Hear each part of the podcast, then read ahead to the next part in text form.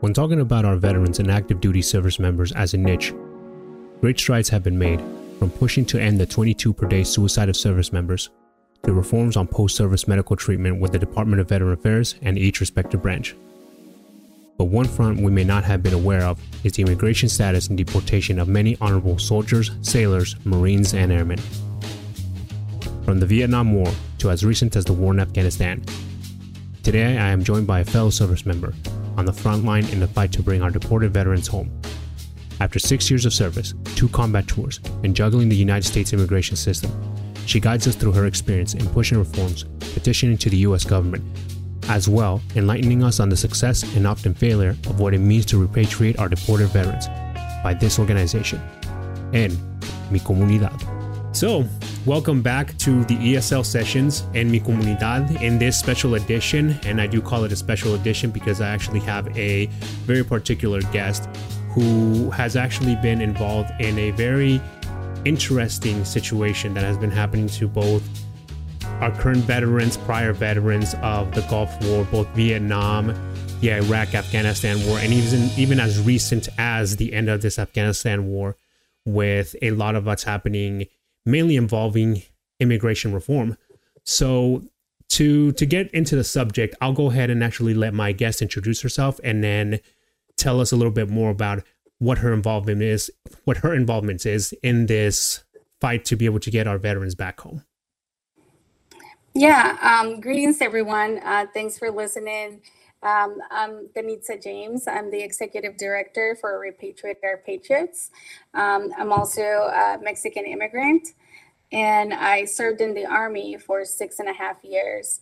Uh, I did two combat tours in Iraq, and now my mission is on helping veterans come back uh, to the United States, the country that they fought for, um, and repatriate them after deportation.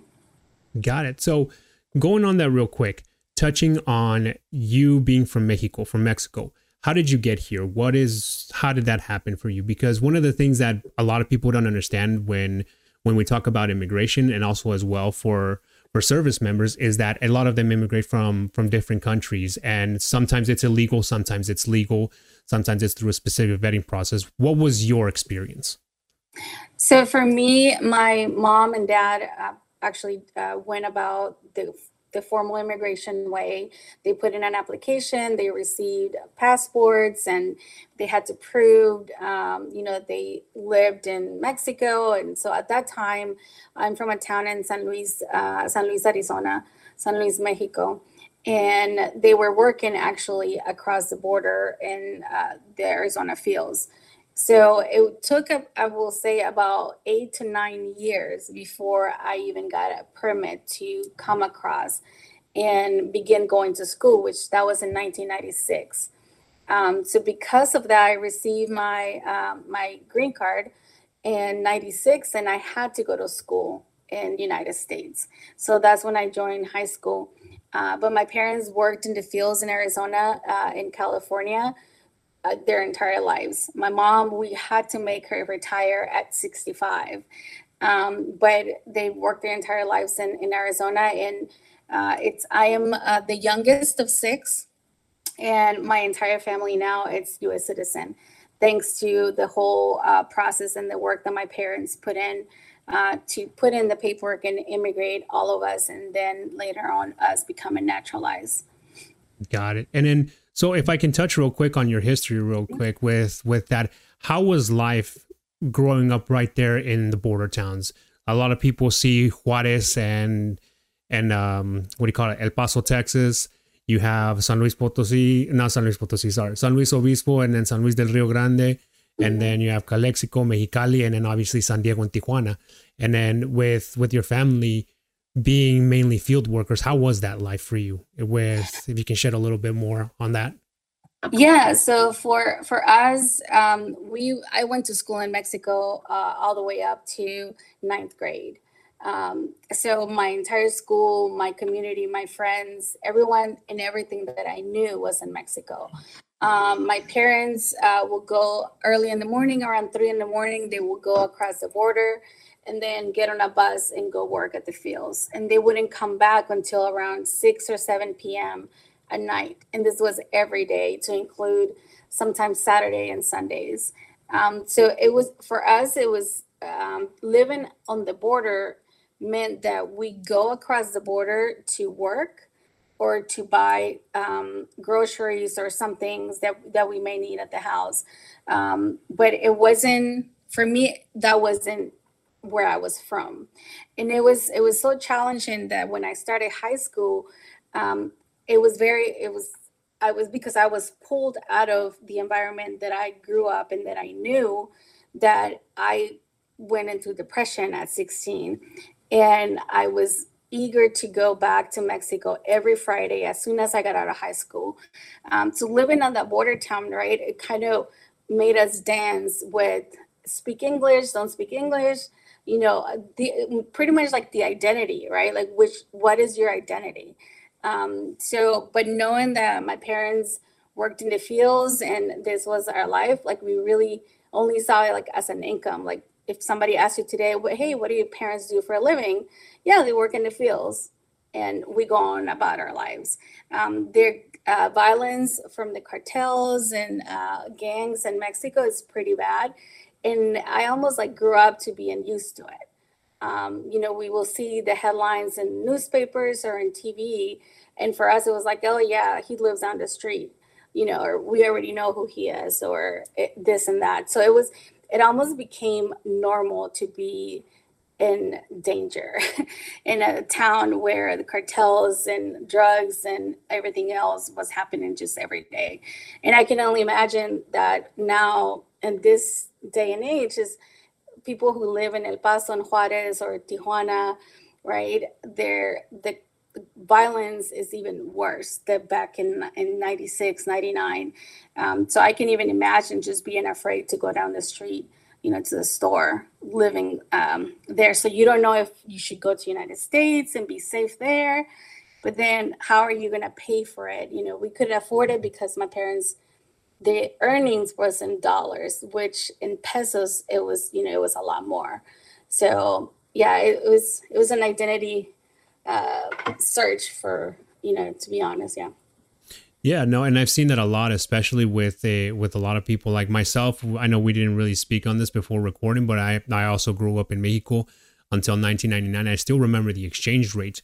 The exchange rate, both for dollars and pesos, is really just. It was usually about a one dollar like to about ten a pesos. Yep. Yeah, like That's how it was. pesos to a dollar. Yeah. Yeah. So and then that was that was what the main thing that had drove a lot of how back in the day they would call it uh, the the revolving door of immigration. People would come in for a couple hour, a couple weeks, days out of different regions, and mainly some of the people from the border. And they would go work the fields and then come back, and then it would rotate every season. And that's that's one of those things that a lot of that I think immigration reform, and as well as when talking about immigration and history of of what it is the United States when it comes to to a lot of people coming from different countries is that aspect is that it wasn't as difficult as it is now to be able to come into the country and to be able to provide, especially when your family, the majority of your family, was back in Mexico. Yeah, and you know, we, um, my parents and us, we wanted. Uh, my parents saw employment in the United States because yes, dollars transferred to a lot more in Mexico, um, and they were able to provide for six kids. Uh, you know, they owned their home there, and that that was where we lived. So we r- really only came to United States to work and then go back. Um, and now it's just so challenging because at that time there was even children or like you know kids who will come across the border, go to school during the day, and then come back to Mexico. Um, so you will see kids, you know, in line to cross the border just to go to school. Um, so it was it was really um, how immigration is today, um, which you have to the, all the background checks and everything that that has changed and uh, a lot of people thinking that immigrants are all like gang members or you know coming you know to be do illegal things in united states i didn't grow up with that. I grew up with um, you know immigrants coming across the border to work be hard workers and be able to provide for their families. Like that was it. Um, they only my parents only had medical insurance that was provided by the company they worked for while they were working. So when they were not working for them, there was no medical insurance, there was nothing. Like we all had to just go to doctors in Mexico. Um, so we never even took advantage of any of the resources that the United States had. And then we we grew up with a fear of don't ask too many questions. They may, you know, deport us, even though we were here legally. Um, we still had that fear. You know, don't ask questions. We're not going to go ask for for you know assistance or food stamps or anything like that because we don't know we can't have that. We're not U.S. citizens. Um, so even though now that I'm more educated in the subject and I know that immigrants and um, that come to work are eligible for certain things, right? But they don't ask because of the fear that it may end up affecting their immigration status, even though they're here legally. So I can only imagine those that come here illegally looking for a safe place to be, a safe place to uh, raise their kids and work and earn a living.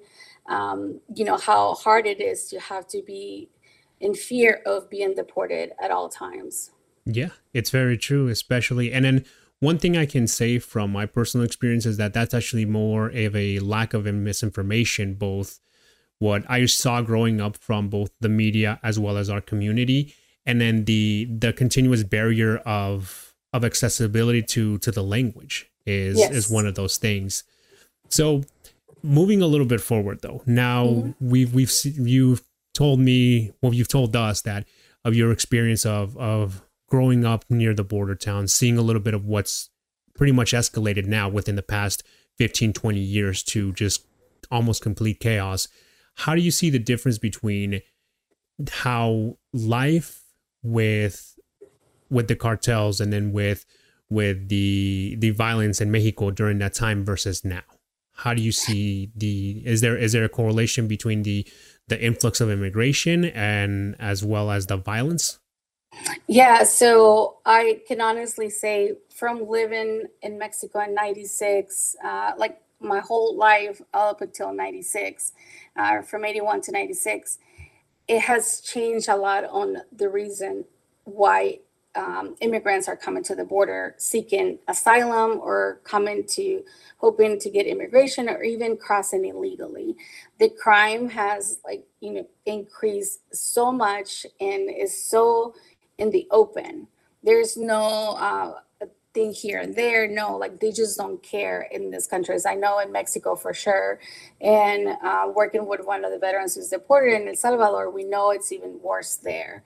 Um, so the reason why they're coming and the um, the increase on immigrants coming to the border to seek either asylum or um, you know like uh, humanitarian uh, access is because of how violent and how much risk they're in, you know, their entire family, not just uh, one or two people, like their entire life. And they're really, they're coming across or they're coming to the border for survival. Like this is before we will come to United to the border to seek employment, right? To mm-hmm. earn in, in dollars and then go back. Um, right now, they don't want to go back. Like they're coming, yes, they want to work and they want to sustain themselves, uh, but is really a, for surviving uh, because they're not safe in their countries. And I think that's what I've seen um, recently that immigrants are seen or looked at very different than when I was growing up. Uh, when I was growing up, you know, being an immigrant uh, in the town in Yuma, Arizona, it was really just like, oh, yeah, they're field workers, those are their kids, you know, they work here or whatever. Um, but now is like is like who are they? Are they here legally? Are they gang members? Like are they coming to do this? And you know so it's so much it be, i think because of the increases become more hostile to, towards immigrants not because we want to it's just because we don't know. Is a lack of information like you said uh, misinformation uh, you know just not knowing uh, what the status of things are really in those countries because we don't we really don't care. Yeah, no, and uh, that's a lot of what you said is actually very true.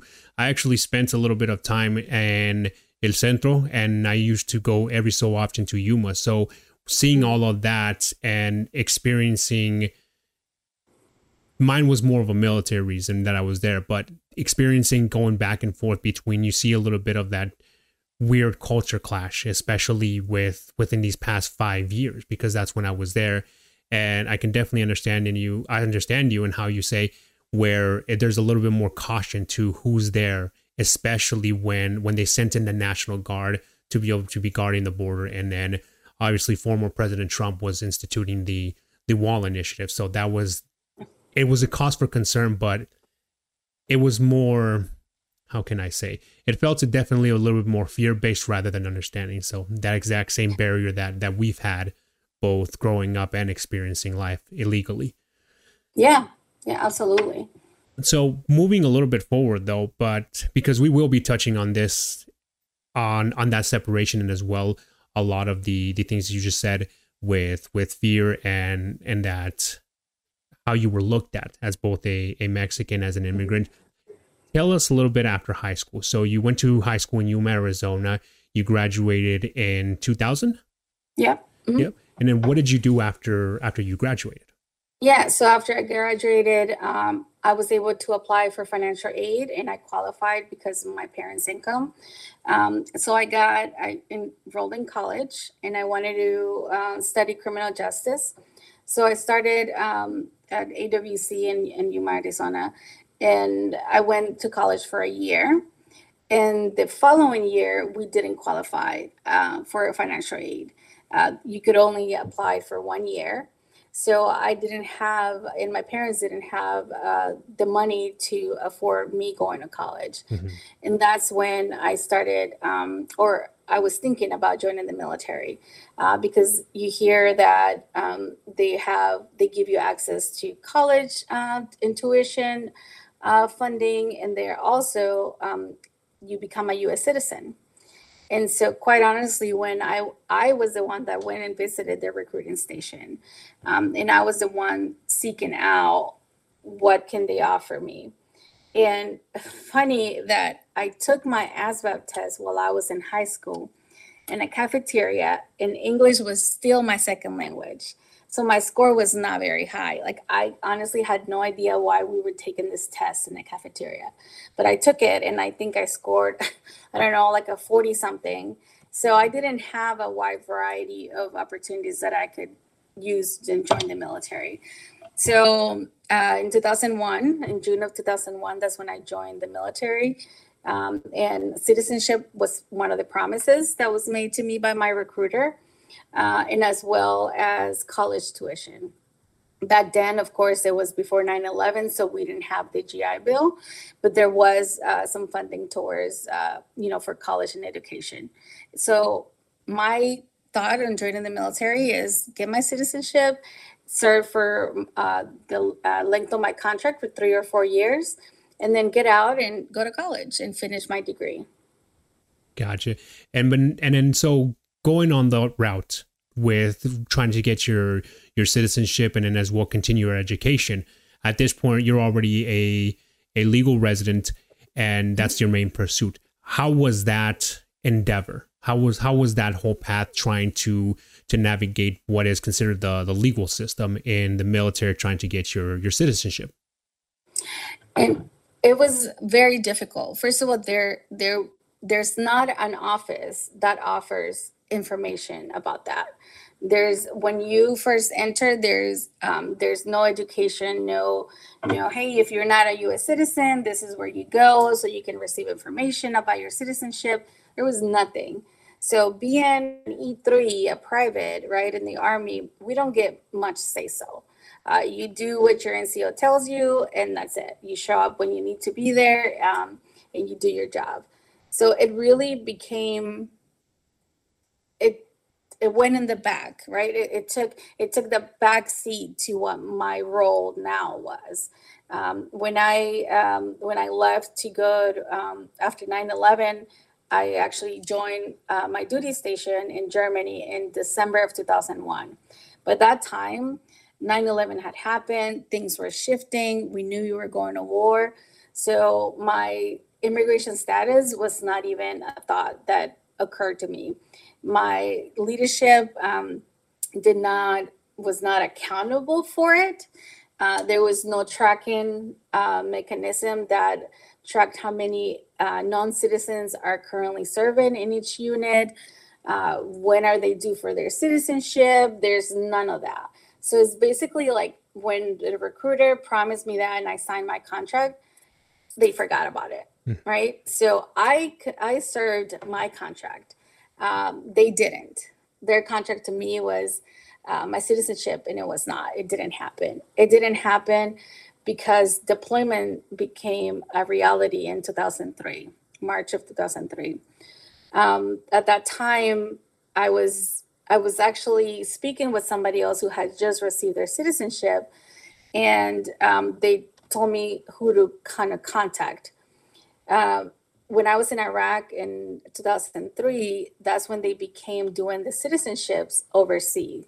They will do naturalization uh, ceremonies at some, like I know they did some like at, at Saddam Hussein's palace in Baghdad.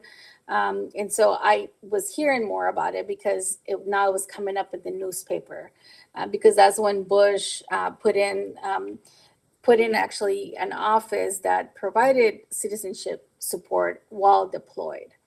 So that's when I started finding out what I had to do.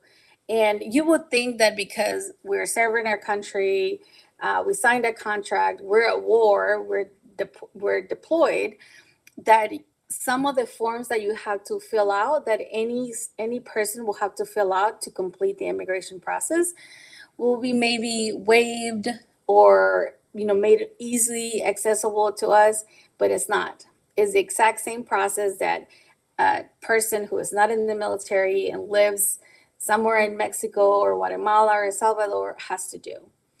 And those immigration forms are not, they're not easy and they're not easy to fill out. If you make a mistake and you send it, there's you have to start the process all over again.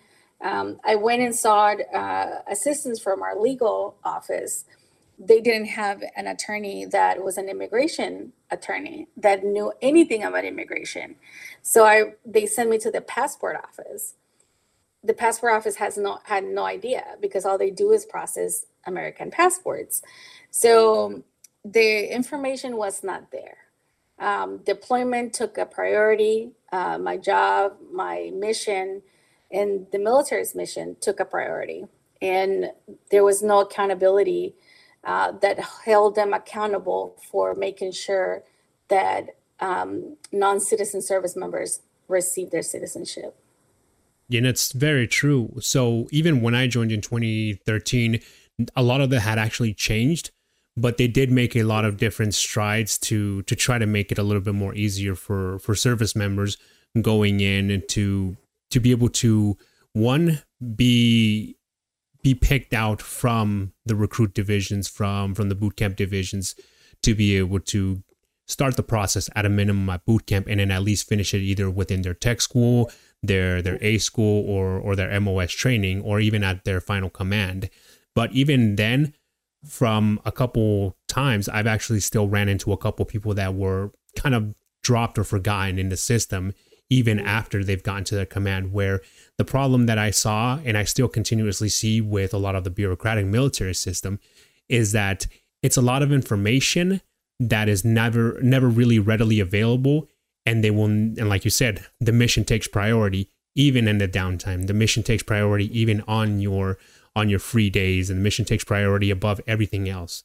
So it's it's still just really disheartening to continuously keep hearing that even after almost 15 20 years the system is is still as broken.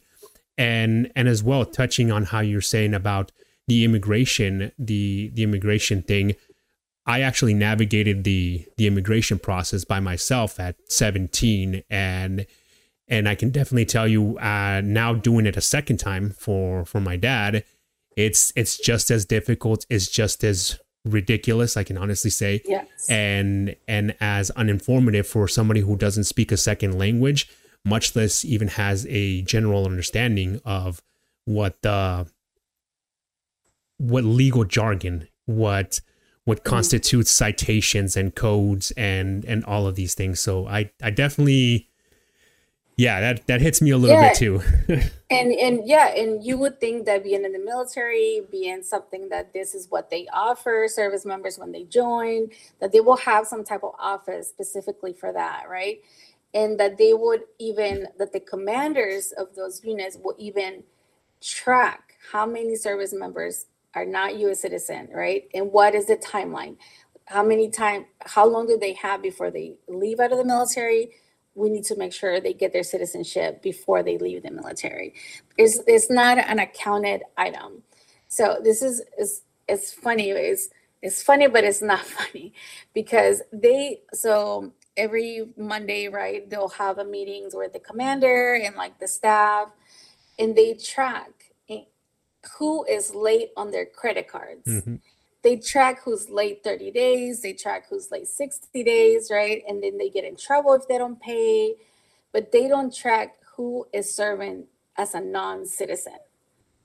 Something that they promise, right? Something you, you are using a human being for your unit for the mission, and you promise them something and you did not deliver, and you can't even track it um, just last year, we were in Fort Bragg talking about deported veterans, and I asked the uh, garrison commander. I said, "How many? Do you know how many non-citizen veterans you have in Fort Bragg?"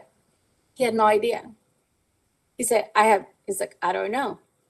Now, this is the garrison commander for Fort Bragg. Mm-hmm. And so a month later, we actually received an email from him saying that he actually went and asked his command commanders and sergeant majors for that information.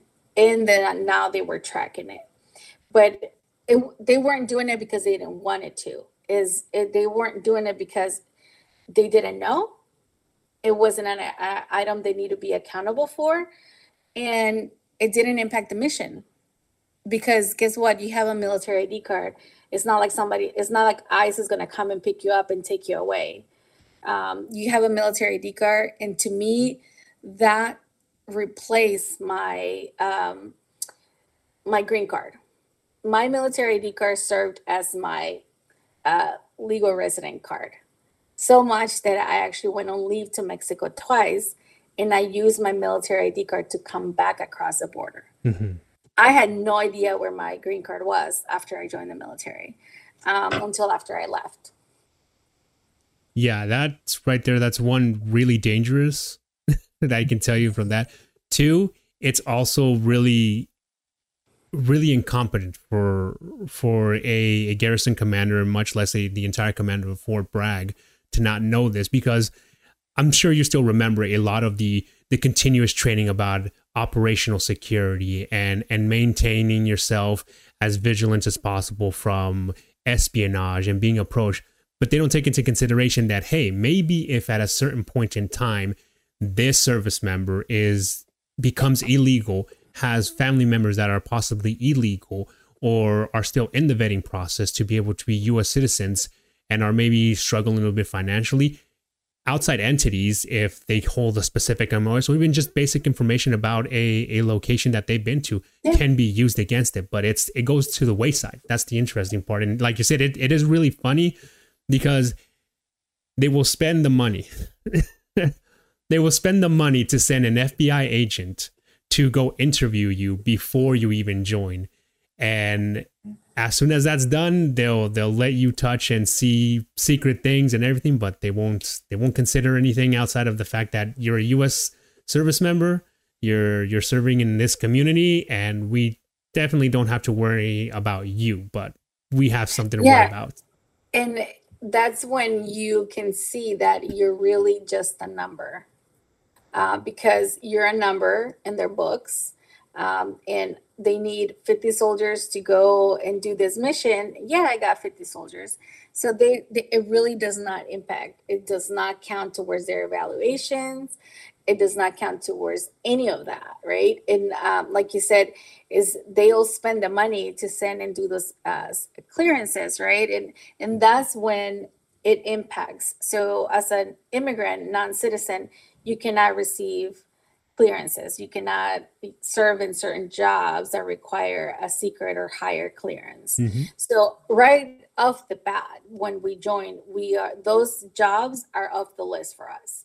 So then the list of opportunities get smaller, right? So they don't really have to spend any money to come and investigate. They don't really care. Um, and like, yeah, like you said, it's it could be they're a soft target for let's say a terrorist group right out that is looking for who can they go and pay to get information right? This is a soft target um, and but they don't look at it that way. Um, and i really think it just has to be with the mission the temple and just the lack of accountability mm-hmm. for what they promise oh yeah. Definitely true and well, with that, moving a little bit forward, so you you went, you deployed, you you continued to do the mission. You you kept hearing about all this immigration process going on, literally right next to you, but you weren't being able to participate due to what reason besides being on deployment? Because of the mission. Um, I went uh, my first deployment. I was a truck driver. We were setting up fuel points throughout Iraq uh, for either airplanes or um, uh, tankers on the side of the road as they were going into Baghdad or throughout uh, Iraq. Um, admission took priority. Um, I didn't have a lot of off days where I could go and seek assistance for anything. If they needed me to go on mission, that's where my job was. Um, even my leadership was not given an opportunity to say, hey, I know you got a soldier who's not a citizen and she wants to look into it, go ahead and pull her off mission, right? And give her a couple of days to go and find out what she needs to do. That didn't happen. I actually was able to go and inquire um, on one of the days that I was off, and I was there during the day, and it was a weekday. Um, and because of mission, I missed my citizenship, my naturalization appointment uh, because we redeployed back to Germany. So I missed it in Iraq uh, due to mission, due to always being out uh, out of the gate uh, doing the mission. And they moved my paperwork to the consulate in Rome. And then I was scheduled to go to Rome to do my naturalization ceremony, but we got orders to deploy back to Iraq. So I mm-hmm. missed my naturalization ceremony in Rome again. Now this is number two. So my papers they go back to Iraq, right? So I can do the ceremony there. We redeploy back. I missed it three times. Mm-hmm. On my second deployment in 2005, um, there was a lot of uh, 2005 in Iraq was a very dangerous year. I mean, of course, every year, but 2005 was really hot and so I went through a lot of like it was combat trauma and um, you know different missions that were really hard. And then later on, um, I'm a survivor of military sexual trauma. So I knew that if I went back to Iraq for a third time, I wasn't coming back. So when we came back uh, from from Iraq in 2006, I wanted out. I wanted to leave the military. I wanted to go as far away from Germany and the unit that I was in um, because it was my survival instinct. Um, I knew that if I went back, I wasn't coming back. So I left Germany and went to Texas, and that's when reality started to sink in because now I didn't have an ID card, a military ID card. I did have one that was good for 90 days, uh, but it wasn't like the white official ID card, right? So, how can I go back to Mexico to visit my mom and my family? I can't because I looked at my green card and it was expired. So um, mission took priority. Um, immigration being not an item that commanders are responsible for tracking and actually meeting uh, the goal of them becoming a citizen it's not tracked it's not something that they it impacts their their promotion it's not something that impacts their evaluations um, it's not something that impacts their mission. They really just do not care. Gotcha. Yeah, and that's that's honestly what tends to happen a lot of a lot of the times, both from hearing from your experience now, as well as Ivan O'Conan, and just even reading a couple of the the previous people that have both been a part of the Repatriate Our Patriots program that have actually been brought back stateside and even at the bunker, both in Juarez and um, I think in Tijuana as well is is both the one of the other locations. With with that though, so at this point you're already essentially illegal in the United States. How did you go about gaining both your your legal residency and then eventually your citizenship before finding out about the Repatriate Our Patriots program? Yeah, so in 2006, um, at that time, my fiance was active duty and he was stationed in Fort Hood, Texas. So when I left the military, I went to Fort Hood, Texas. Um, when I started looking into my immigration status, like my paperwork, like medical exams, and all of that stuff, right? Um, he inquired at the local legal office what would it be, right? We were scheduled already to get married uh, in June, um, yeah, in June of 2006. So it was by marriage that he was able to actually put in paperwork for me as a spouse to obtain my citizenship. So, not even my veteran status, my combat veteran status, was something that I could use to go and file for my citizenship uh, marriage to a U.S. citizen, eh, to a U.S. citizen, citizen who was military, um, was what actually got my citizenship. Um, I even I had the questions that were um, given to me when I went to to do my test before my naturalization.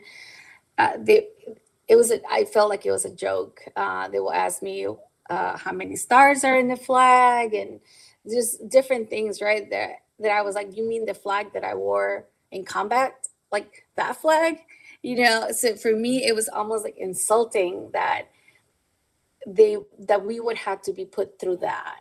Um, despite our time served, uh, give this country, we wrote a blank, a blank check, right? We were willing to die in combat or anywhere else for the military yet you're still asking me these questions like I did not just serve. so it was very it was insulting and it was it was just the process that um, there's a lot of loops and holes with the immigrant our immigration system and it's something that has been going on for years. Um, the law that um, that actually gets any immigrant deported was established in 1996 by um, President Clinton.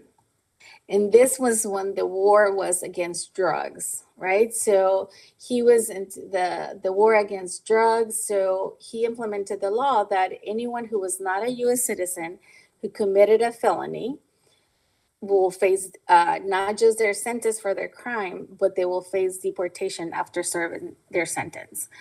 Um, this happened in 1996, and I had no idea about it. I did not know that um, because of the trauma that I had faced and uh, the coping the maladaptive coping mechanisms that I was using to kind of uh, be okay with my PTSD, all those things were leading me down a road that I could have been um, in committing a felony, a DUI, right? And I would have been deported. But I had no idea. There was no information given to me when I exited the military uh, we usually go through a class, they give you a checklist and all of these things, right? Nobody told me or nobody asked me either, hey, are you, what is the status of your citizenship? You're not a US citizen. Did you know that this, this, and this could happen to you? Right? Nobody said that. Like they checked the box, I checked the box, and I was on my way out. So it, again, like no accountability, nothing, misinformation, misinformation, and lack of information, lack of information for those veterans who are not U.S. citizens, right? There is not, there's not a place that they can say, hey, if you're not a U.S. citizen, you can go to this office and find out information. There's nothing like that. Um, so it was, it was, it was hard. It was hard to not only have to deal with the reintegration, leaving the military after two combat tours, uh, you know, suffering through some trauma, and then still have to worry about my immigration status. No, and that's that's completely it's really difficult. I I can't say from personal experience, but that's one of those things that a lot of people that don't take into consideration, regardless of how long you've served in and whether you're a civilian, is that a lot of the the resources that we're both that is essentially are are peddled to to veterans both as they're transitioning out as they're they're already out in the civilian world are a lot more difficult just because of the switch over from being active duty to a civilian. So I can definitely understand that that aspect of it with with how things went with your experience. Now with with that, eventually you were able to get your your citizenship and your naturalization, and then sorry, your legal residency, then your naturalization. Between the mm-hmm. span of that and and after, actually, when did you find out about the the program? Right now, that the Repatriate Our Patriots organization, that program. So I didn't find out until 2020 that this was happening. Um, and one way or another, during my advocacy, working with another organization uh, for military sexual trauma, uh, we somehow ended up in the same forum about sharing information for veterans. And there was Repatriate Our Patriots at that time. Um, Brandy um, was the uh, founder and the CEO for the organization and she shared what was what was going on with veterans how many you know there were veterans deported to other countries not just iraq and afghanistan but vietnam veterans who were elderly and who never received any support. So i i couldn't believe it. I could not believe it. I, that i who had been one didn't even know right? So i got out in 2006 and uh, when I left the military, I didn't do a medical evaluation. I didn't file for VA claim. Back back then, PTSD was just kind of introducing itself into veterans, so it was not something that was very publicized as it is today.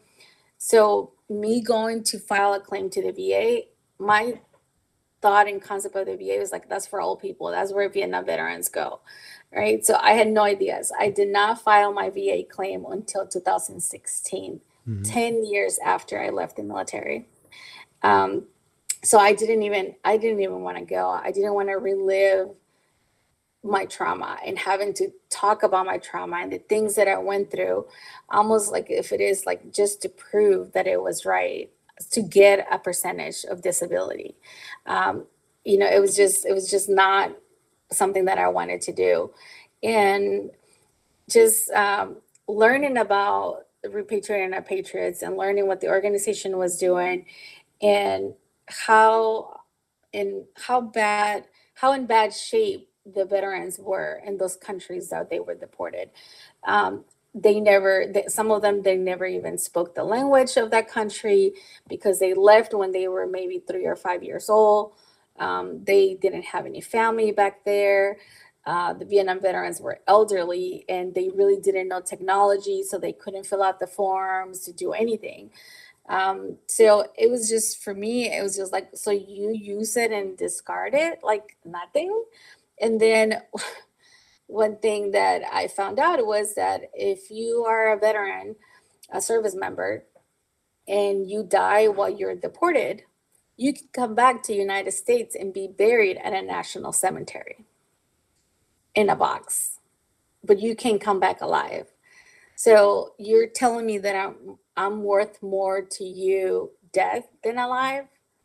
The same goes for if I would have something would have happened to me in combat and I would have died, right? I would have been a hero. The same with the, uh, my fellow veterans who were deported, right? Something had happened to them and they would have been heroes who died in combat serving their country. Uh, but no, what they do is they don't get a second chance. What happens is double jeopardy. Um, they, you know, something happens and they uh, they end up in committing a felony, and they're not given the second chance that many Americans get. Um, at rehabilitation, at starting up over again after making a mistake, they don't get that they serve their sentence and then they're deported. Um, and to come back, you have to do something about your criminal record because that's what's keeping you from even applying for naturalization. is the fact that you committed a felony. So it's the way um, I can tell you that if Americans knew that this is going on and how it is and how they go about it, they will probably um, be very upset that this is happening because I mean, at the end of the day, Americans are very supportive of our military and they don't really care whether you're from. If you're wearing the uniform or if you wore the uniform you're you're a veteran you're a military person and they want support for you.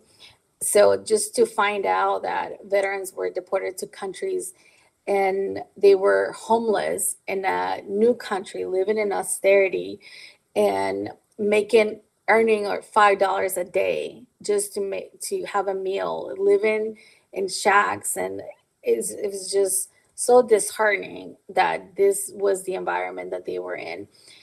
The, all of that, and then take not taking into consideration that they have trauma. So if it's hard for a veteran to seek medical assistance and find the resources here in the United States while they have a roof over their head and probably transportation and support structure, Imagine a veteran who's been deported to a country they never know, and that they have not only physical but mental, um, you know, challenges that they have to navigate through. Uh, that to me is just, I, I can't believe we're doing that. Yeah, it's it's really disheartening because I've I've heard it both from the previous interviews and and just the research that I've been able to do on on both programs but now my question with you, both with your history with the the organization itself, how many veterans you've been able to help, and how many you have seen back. This is a, this feels like it's going to be a bit of a tough question, but out of the the number of veterans that you've been able to both locate and start assisting, how many of them have not been able to come back home, back to where the country that they call home, that they served under, in well status, in an actual living status? So um, we actually just had a Vietnam veteran that passed away uh, after they denied their humanitarian parole for medical uh, care. Uh, they didn't think that it was uh, critical enough for them to grant a humanitarian parole for this 75 year old man, Vietnam veteran, to come and get the medical care um, at the VA uh, in El Paso, Texas. So he passed away the day after they denied his his uh, humanitarian parole. Uh, from this year, um, since there's a program and since President Joe Biden um, informed and created uh, this program, which is called InVets, um, where it's DHS and the VA working together to help veterans process their humanitarian parole requests while at the same time seeing if they can apply for their benefits and get some type of income coming. Um, since then, uh, 65 veterans, all the way all, all across the borders, have been able to receive a humanitarian parole and come to United States and work on their case um, in their naturalization process, and or they have received a date to become to get their citizenship because their their legal and criminal record was vacated. Um, and that has been all in help to um, help from pro bono lawyers like the organizations ACLU, um, Immigrant Defenders in California, uh, Public Defenders in Texas, um, which is pro bono lawyers actually working through the process of looking at their criminal case and seeing what options they have helping them file that humanitarian parole. Um, so out of the out of those 65 uh, veterans who have come across for now for a year now, they we uh, saw at least 10 to 15 denied. Um, and denied for various reasons. Uh, one of the reasons that DHS uses is that they want proof of reformation of character they want to see that they have gone and done some type of therapy, some type of class, or some type of activity that is shows that is reforming their character. Well, if they're only earning five dollars a day and they're using that to pay for their food and their lodging, how do you expect them to go and work on their reformation? It's it's insane, right? So um, it's very hard in what they they really don't give us specific reasons why it was denied, but they give us the general aspect of, uh, well, it's you know it's it's not it's because of the criminal activity or the criminal uh, record, it's not a safe and a good thing to allow them back into the United States. So we have serial murders, right, in the United States who've been given, served their sentence, been given a second chance at reformation, uh, but you can't do that for anyone else. Uh, not, I'm not saying that any of our veterans are uh, serial killers, but um, it's just like the crimes have been DUI. Uh, we had a Vietnam veteran who served 20 years of hard time in Texas for less than an ounce of cocaine. And he did 20 years. After those 20 years, he was deported um, and not given another chance. Uh, so it's it's very disheartening when first of all, they don't have the money to pay for attorneys. The attorneys who are pro bono are very limited and they're overworked. Um, and you're taking their reformation as a um, as something that it's needed for them to approve it. Uh, when they are in condition, living conditions that are not only dangerous to themselves, to their life, but the lack of medical care to even begin that process, it's not there. And so I definitely understand it. And then that's what the organization stands for to be able to, regardless of the situation, be able to try it at least, well, not at least, to do the best and the most that we can to be able to get every single case, every single veteran back home, both from around the world. And something that kind of touched with me a little bit was what you said about how it's a DUI. It was less than a ounce of cocaine. It possibly could have been aggravated assault of some sort. It could have been a violent situation.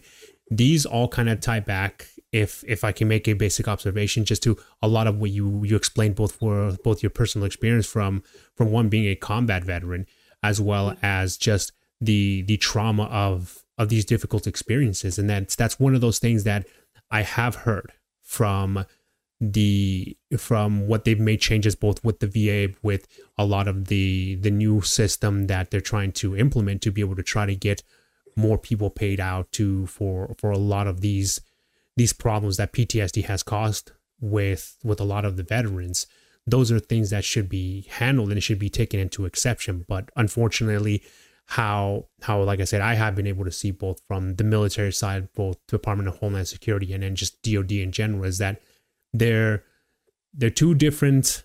They're they're they're all two similar organizations that function very differently without communication. Yes, one hundred percent. I agree.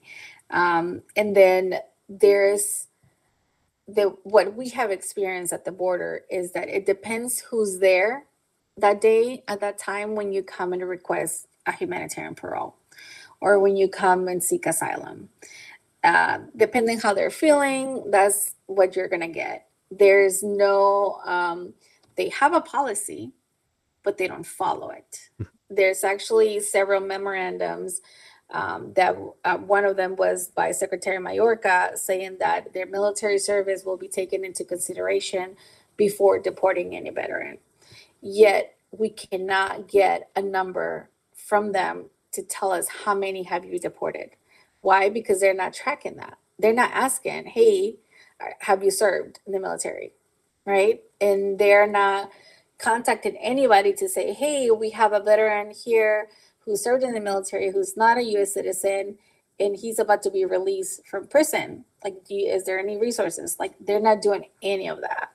Um, despite the memorandums and the policies that are in place. And um, there is a GA um, a report that was published, uh, I want to say, a couple years ago, that says that despite the policies uh, and rules that they have for DHS, they are not tracking how many have the, they have deported. So we really don't know how many are deported, how many are out in um, in other countries that simply just are not close to a border, and they're not technologically savvy to be able to to hear to hear or learn about all these things that are changing and happening right now. Yeah, because even even though we've made great strides in to be able to communicate with both every single person around the world. Let's let's be realistic with that. We can we can reach out to your grandparents. We can reach out to a random stranger in asia and siberia in in the arctic in antarctica. But somehow this is still becoming one of the most difficult things that that seems nearly impossible trying to get and not just specifically for for deported veterans but just trying to find where where all of our veterans are. Mhm. and it's Yeah, we have asked, uh, we have asked, uh, federal prisons for reports on how many service members there currently have, um, uh, serving sentences. Um, we don't, we really don't get any feedback. Like that is not something that is a priority. Um, there's a couple of states who have actually passed, um, and have implemented um, a form that is basically a checkbox. Whenever they come after they commit their crime and they're brought into the station for intake, one of the checkbox in that form that they fill out is have you served in the military? So now they can track, right? So now that state is tracking service members who come in uh, for a felony. There is this program that is called Veterans Treatment Court, Mhm. uh, which is for veterans who um, come in and are apprehended for either um, uh, drug and alcohol or um, domestic uh, domestic violence. And once they get that veteran, they contact Veterans Treatment Court, and those veterans are given an opportunity to go through programs uh, to you know either whether it's alcohol is anon- anonymous or PTSD treatment, right? To have their felony vacated from their record. But that does that um, does not trigger any other type of felony. It's only for drugs and alcohol. Like that's it. Um, and so if if you don't fall into those two things, the Veterans Treatment Court is not going to be notified. They're not going to be notified that you're not a citizen and that you will be facing deportation after serving your sentence. So there's uh, there's a lot of room for education within our community and our law enforcement offices and organizations in in the city just to be aware of um, the resources that veterans continue to need. Like you said, um, a lot of us come back with um, whether it's a, a mental injury or a physical injury, and we really struggle to kind of overcome that and uh, cope in the right way. Uh, there's, I live, I want to say, 45 minutes from uh, the VA hospital, and it took me 10 years to file my claim. It took me even longer to begin uh, my treatment, uh, mental health, and everything else. And I, I live in the United States and I have a vehicle, I have a home. Um, imagine how difficult that is for a Vietnam veteran who is out in the middle of Guatemala with no resources um, after being deported for over 20 years. Yeah, no, and it's very true. With with all of this though, with everything that you've explained on on trying to get in contact with as many veterans, with as many and to be able to provide as much support as possible. Now that we've begun 2023, what is the the organization's main goal for the year as well as moving forward past 2023 now that we have now that we're actually gaining traction as as I said, I've been doing a little bit of research. I can't remember what the the House bill was, but I know it's it's still being tracked. It's being sponsored by the was it governor or senator of California, and as well as another one from Arizona and Texas, if uh if I can remember that correctly. With with all of that, and at least these small steps towards getting as many veterans as possible, what is what is one of the main goals that that you guys are striving for? So our one of the main goals is to be able to go out to other countries and find these veterans who are not at a border town, who are not able to file forms or have an attorney or have any information on how to do this to come back. Uh, some of them don't even know that it's a possibility for them to come back. Uh, they know they've been deported and that's it. You know, now they have to figure out how to survive. So, one of our main goals is to do more, continue to do outreach to other countries and visit those veterans and connect them to legal resources, uh, legal pro bono resources here in the United States to begin the process of repatriation. Um, at the same time, we're working very closely with uh, Department of the VA to make sure that we can, if possible, and if they qualify, to file a pension claim, uh, because those are, are, a lot easier than, um, uh, uh, I guess, a disability claim. Um, those are easier to get approved, and that will give them some type of income to continue to survive as they navigate through the process.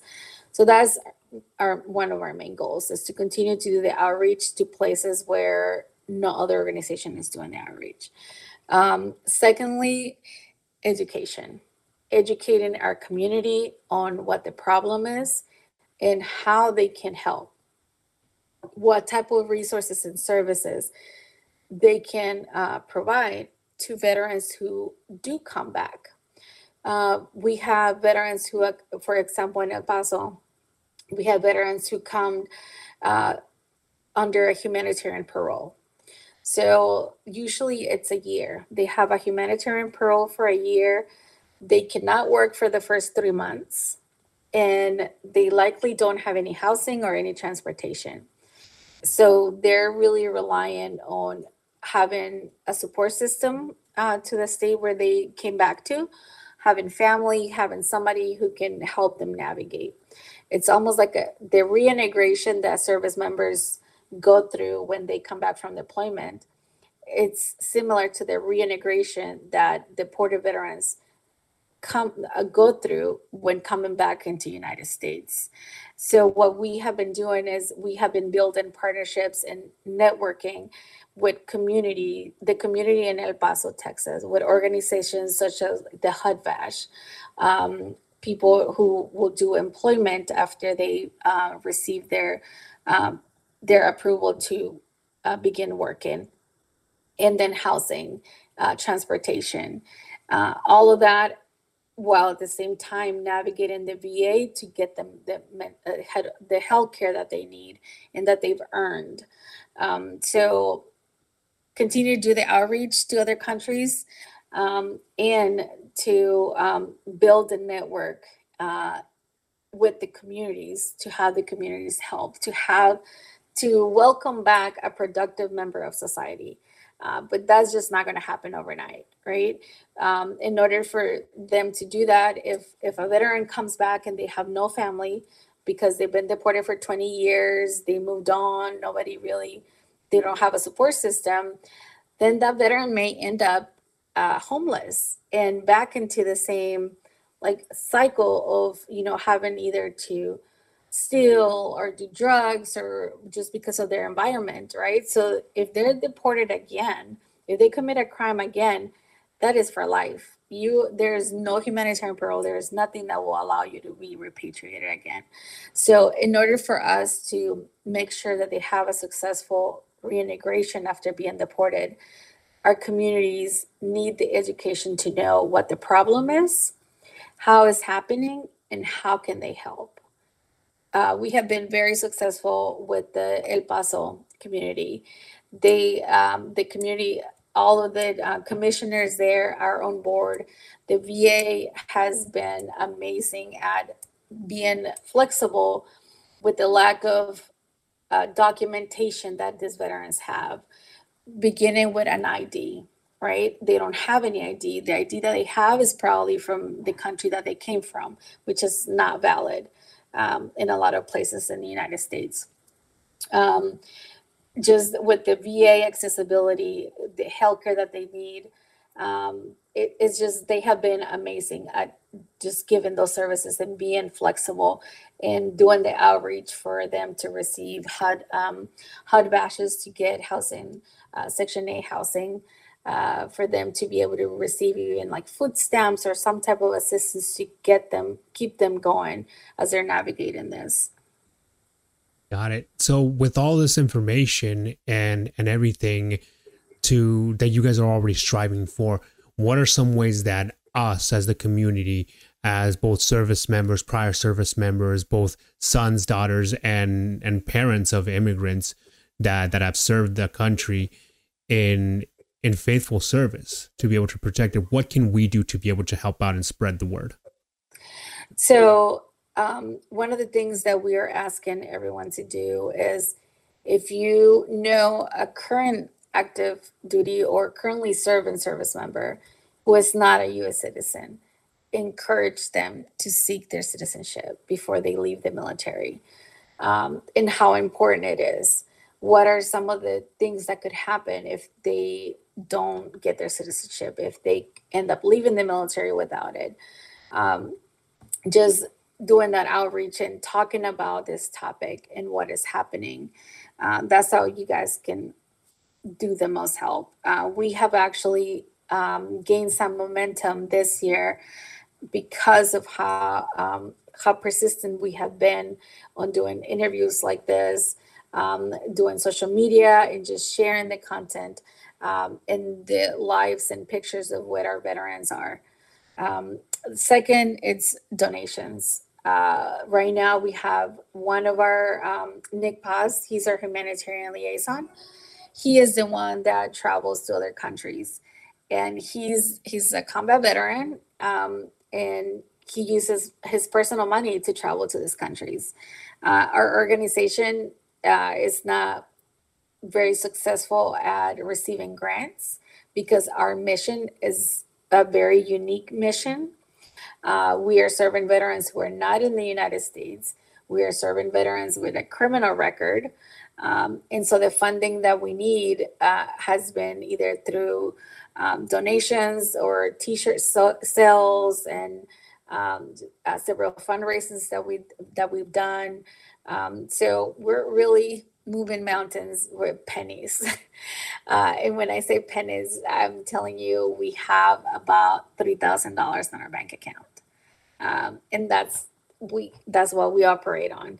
Um, so donations to our organization at repatriateourpatriots.org um, and just sharing the message, sharing what's happening, and to those veterans who have not received their citizenship, to encourage them to find the resources to do so before they leave the military.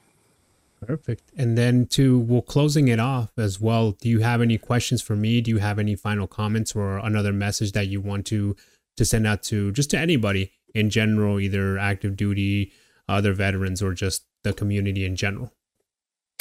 Um, I just want to let everyone know that um, our there are veterans who are deported and immigration um, and immigration reform. It's a lot more than just criminals trying to come illegally across the border.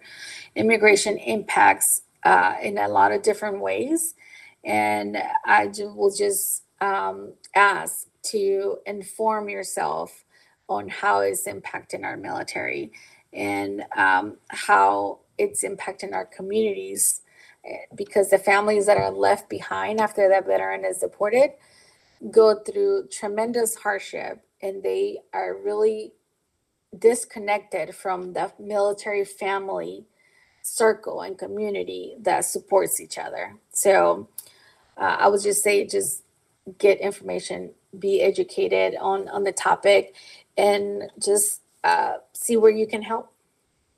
Got it. So with all that information to to close it off, thank you, Danitza. Thank you, Ms. James for for being a part of the ESL sessions and Mi Comunidad on this very special, very special episode because as well, like I said, it hits both home for me as a current active duty service member, as a prior immigrant, but also as somebody who who wants to help as much as I can.